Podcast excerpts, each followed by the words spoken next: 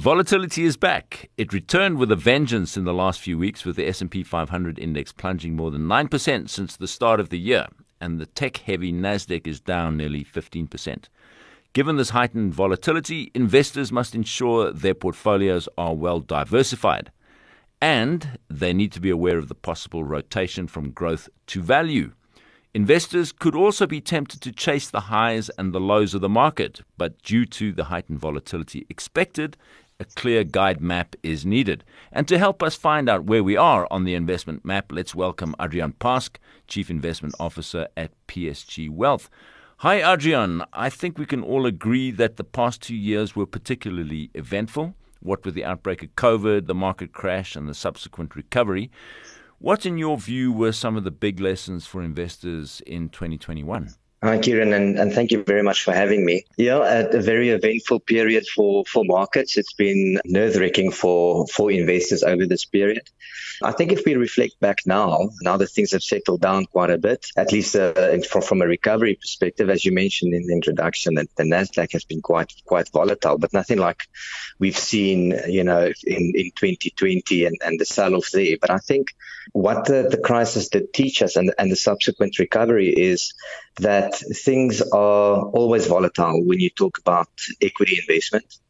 And there's an inherent cyclicality in markets. And you should actually be in a position where you can take advantage of it. So it's not necessarily taking advantage in the form of, of market timing, really, but it is being more measured, being more tactical as those opportunities present themselves. And it's always easy to say, you know, we'll just buy that when, when the market collapses and, and, and there's opportunities there. But I mean, when you've got fears around, around a sustainable world recovery, things aren't always as, as simple as that. So the, the second thing is, is research, obviously. So there's where we find a lot of our comfort in our, in our processes where, you know, if you've done your work and you know what the company is worth and you um, are reasonably certain that they, they won't be compromised long term and they will survive. It's just a case of thinking long term, keeping your eye on the prize. Then, then those opportunities become a little bit more apparent, even though um, conditions are, are quite tough.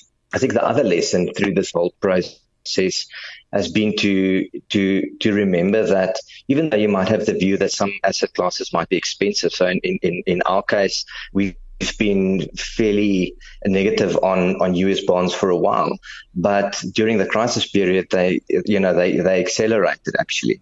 So it just goes to show that even though you've got a fairly good idea of where you want to be, you still need to maintain that diversified portfolio just in case something happens to, to the icon of a, of a, of a COVID crisis or similar. Right. You touched on the bond market, and also there's a lot of talk about inflation. What, in your view, were some of the key macroeconomic drivers of the last two years?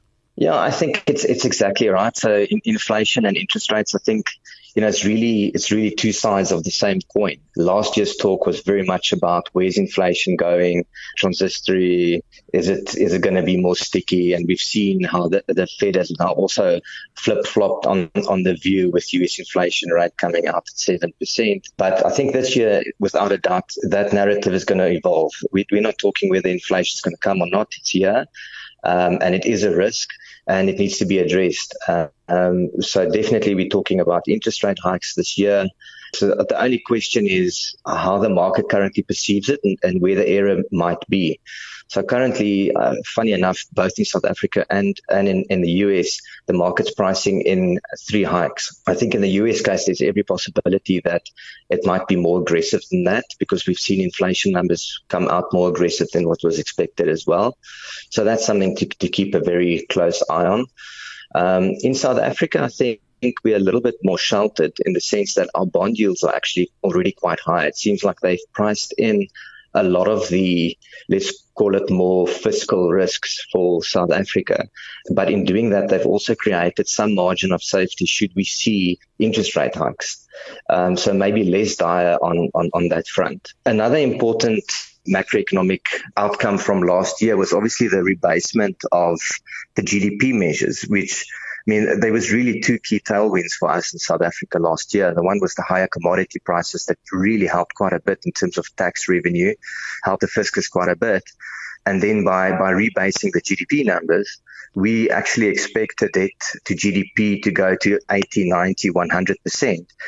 Instead, with the income being elevated and the GDP being restated, we actually moved our debt to GDP number from uh, roughly 80% to roughly 70%, which is funny enough, actually below the, the OECD average debt to GDP ratio because many of these developed economies are carrying quite a lot of debt on the back of the stimulus from 2020, 2021.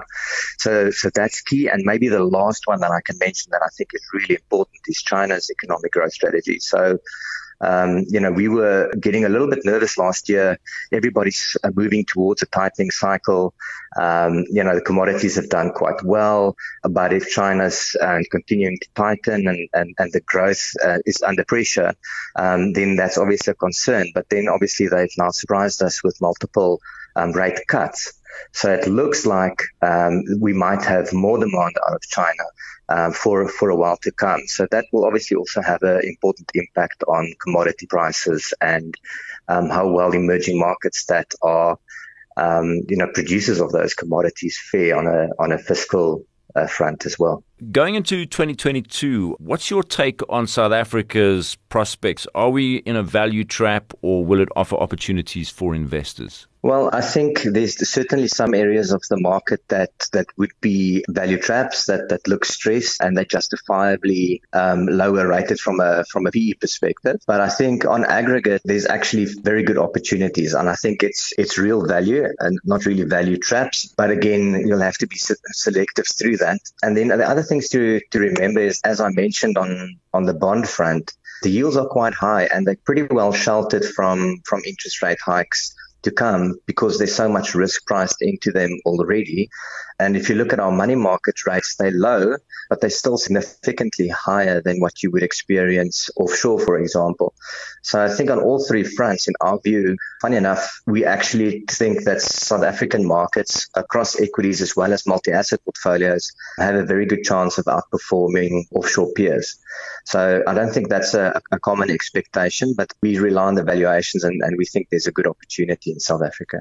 All right, so that's encouraging news for South Africans. So there still in, seems opportunities for investors here, but are there challenges that you're particularly concerned about? Yeah, I think it's it's many. I think most South African are, are incredibly well versed already in all the challenges that South Africa as a, as a country faces. I mean, we talk often about you know uh, the public sector wage bill, dysfunctional state-owned enterprises, um, unemployment, especially amongst the youth, corruption, uh, the risk of social unrest. So all of these things are challenges that's that's with South Africa. In many cases, these have been challenges that we've been trying to to deal with for a while.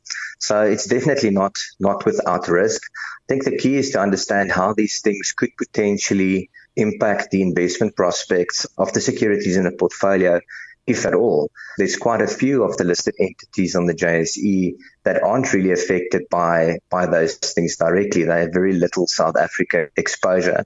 Um, on the bond front, I think last year there were still quite a few concerns around yes, but even there might even be a probability that you know bonds default and the higher yields sort of reflect that that risk is not zero. Um, but I think, I mean, going back to our discussion on, on, on debt to GDP, things actually look relatively stable, especially if you start to compare to, to, to some of the other countries. I mean, if you look at, at US bonds, for example, debt levels are completely through through the roof, and at the same time, yields are incredibly low. So it seems like the valuations of bonds are completely decoupled from the fundamental reality of, of the fiscal situation in the US. Where at least in our market, it seems to be accurately reflecting the, the risks in there. And again, it comes back to the point of having sufficient margin of safety um, in those valuations, which we think is the case. Okay, so we've been speaking about bond yields and inflation. Do you think these key market drivers that underpin the market in 2021 are going to persist into 2022? Yeah, I think so. I, I, think it's it's maybe just a change in, in, in the narrative going forward. So, like I mentioned, interest rates and inflation are, are really, you know, two sides of the same coin where last year a lot of the talk was about inflation. Is it going to stick around? Will we see it rear its head? But this year, I think we've evolved into understanding that it is here, it is a material risk, and interest rate hikes are in, inevitable. So I think in that sense, yes, the the same discussions are, are, on the table. You know, the other key key thing is is commodity prices, especially from a South African's perspective, because that's been one of the key drivers for fiscal stability as well as earnings on the JSE. And if we see China continue to stimulate, that will definitely assist credit extensions in China as well as commodity prices globally. So, so that could be quite positive. Um, and the other key thing, you know, obviously sentiment is, is critical if we talk about equities over the short term. And there's still many, many challenges being faced in South Africa. Um, and, and we can expect that volatility will, will creep in um, as we see turbulence in, in, in our political environment. Um, you know, on the economic front, still a lot of uncertainty around policy reform and whether we're on, on the right path, etc. So if, if you actually compare where our situation sits relative to, to the US from a volatility perspective, I think volatility in the US is set to be quite high this year. We've already seen what's happened in the, in the early weeks of, of the year, and I think that's a a precursor for what can expect for the year going forward. Final question, Adrian. What can invex- investors expect in 2022? Yeah, as I mentioned, volatility is going to be substantial, uh, especially in offshore markets. Um, and then in, in South Africa, quite similar. As always, we, we have volatile markets um, as an emerging market country. Uh, um, we anticipate anticipate a, a, rotation from from growth to value. I think investors are going to become more sensitive to how much growth they price into the investments they make. Investors need to be aware of a possible rotation from growth to value. I think that on the growth front, investors will start to price in less growth than what they did historically, especially so over the preceding two years. And at the same time, investors will also start to become more price sensitive in terms of how much they're willing to pay for stocks and, and, and, and assume future growth. So that's why, in our view, the rotation from growth to value seems likely for 2022. Adrian Pask, we're going to leave it there. Thank you very much for coming up. That was Adrian Pask, Chief Investment Officer at PSG Wealth.